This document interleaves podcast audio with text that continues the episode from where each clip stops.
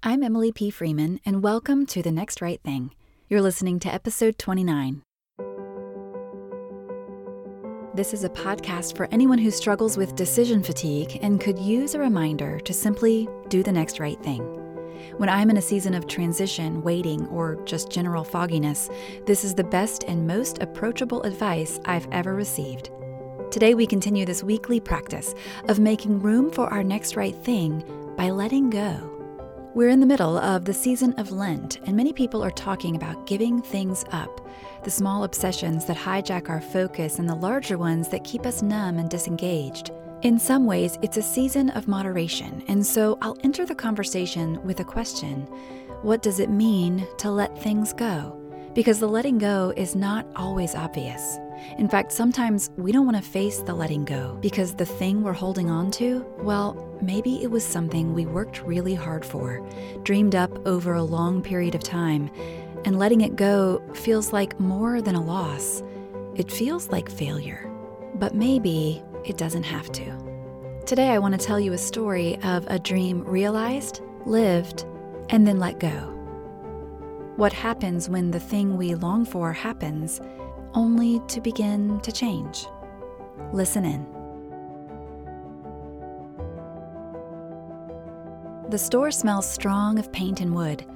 Adele plays from a speaker in the back, and I have a compulsion to touch everything I see. Story is thicker than the paint in the air. The shop owners greet me when I turn the corner. She waves from behind the desk, steps around to offer a hug. He smiles from across the store and holds up his paintbrush as hello. They are easy and comfortable, married as long as I've been alive. The room overflows with furniture, patterns, wood, and decorative window panes. This is what they do. They keep this shop and sell these goods and remake things already made. The man, Steve, is a longtime family friend. You'll find his name in the acknowledgments section of every book I've written because his influence weaves through our story so tightly that I'm pretty sure the fabric would be different if he wasn't in it. He listens like an artist and laughs like Jesus. Years ago, before the store was a store, she had a dream to create a place where they take the old, beautiful things, the wooden chairs and side tables and other broken pieces people tend to throw away, and give them new life. They wanted a place to do what they always did make the used into art. He was up for the adventure, and she went to bed dreaming of a name for their shop.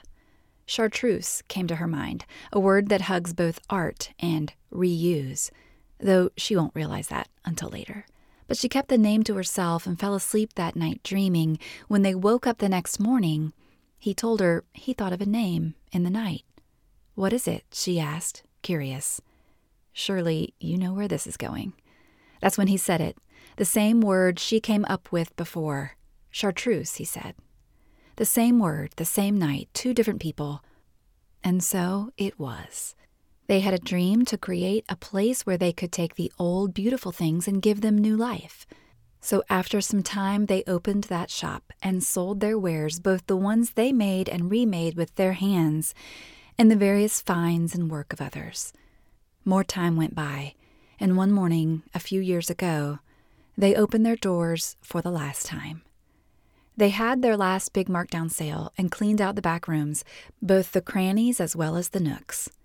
Our community said goodbye to the little shop called Chartreuse. I can see how that might seem like sad news that our friends who had a dream have now closed down their shop. If you only looked from the outside, you might lose hope. Ah, well, that story was too good to be true in the first place. But looking again, paying attention to the full story arc, I remember they had a dream, and they didn't let fear keep them from making it come true. Because the dream wasn't just, let's have a shop. The shop was simply evidence of a couple brave enough to move toward what makes them come alive. It was one piece of proof that these two are together, becoming more fully themselves. The art lives on because the true art was not the shop dreaming together, moving toward one another, and making plans for their future, this is the true art. The shop was just the evidence. They closed the shop for a reason, and now they have a new dream. They found land just outside of town with a house to live in and a barn with space to host weekend sales of all their goods. This allows them to not have to staff a shop for a certain number of hours a week, but also gives flexibility to their schedule. This dream fits even better than the shop called Chartreuse. When you hold your dreams with open hands, you let them breathe and grow and have life. This can be scary because living things move, they change, they take shapes we can't predict or control.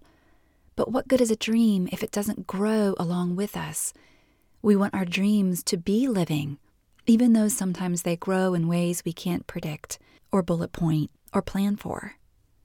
But wouldn't you rather have a dream that's living than a dream that's died? When Steve and Paula made this newest transition, I was reminded that the true art isn't the thing we can point to. The shop, the barn, the book, the song. The truest art is listening to a living God and relating to real people as the person we most deeply are.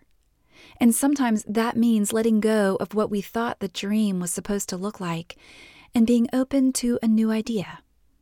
I've thought a lot about change and transition, especially as John and I continue to watch his vocational landscape shift and move and take new shapes, some we planned for and some we didn't. So if the shop fails, it's sad and difficult, but the art lives on because the shop is not the art, it's only the evidence. Instead of seeing it as a letting go, maybe instead it's a making room. Let go of what no longer fits Make room for something good. Take a moment to reflect on your own life. Is there something that has come to mind as you've been listening? Maybe it's a big dream you've hoped for and realized, but now it's starting to take a different shape in your mind. Or maybe it's a smaller dream or an idea that you've had that you've been carrying around, but it hasn't happened in the timing or in the way that you hoped. As the idea comes to your mind now, don't judge it or shut it down. Just take a few moments to listen to it and see what it has to say to you today.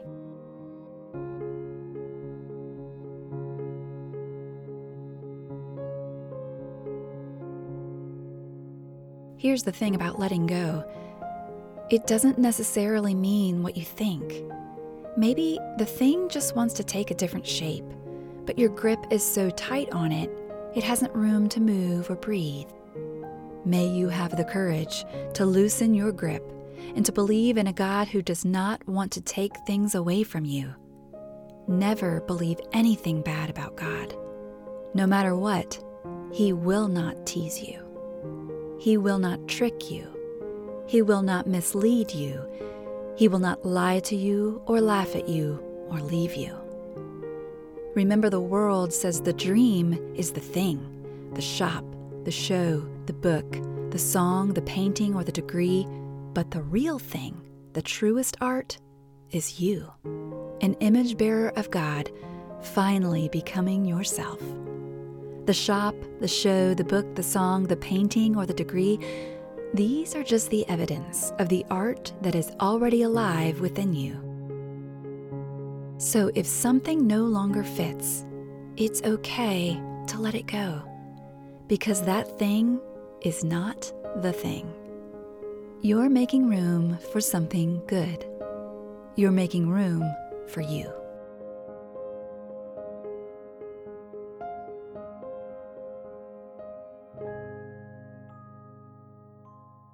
Thanks for listening to episode 29 of The Next Right Thing. If you would like to connect beyond the podcast, there are several ways to do that. I post almost daily to Instagram, where you can find me at Emily P. Freeman.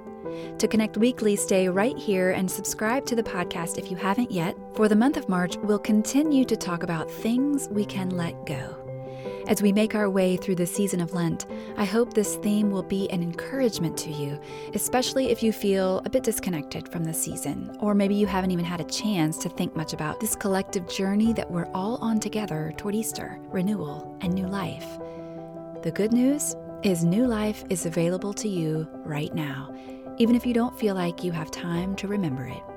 Hopefully, you know by now that we provide a transcript for each episode, so if you know someone who either can't hear or prefers reading to listening, you can always download those transcripts at thenextrightthingpodcast.com. If you're ever in North Carolina, time your visit with the monthly opening of the Chartreuse Barn Sale in Thomasville. It's usually the first weekend of every month. Tell them I sent you, or maybe I'll even see you there. Now for some closing words from my own book, A Million Little Ways, which is all about uncovering the art that is alive within you. The upside down mystery of God is that you can still be a miracle gift, even when you have no idea where your giftedness comes from, even when all you can bear to do is know you are loved and live like it's true. You are art, and you make art, but you are not your art. You are God's art. As you continue to embrace the Spirit of Christ in you, as you continue to bend your ear toward the deep desires of your heart, trust that God is intuitive enough to move in and through you, no matter your fear or insecurity. May it be so in us today, and then again tomorrow.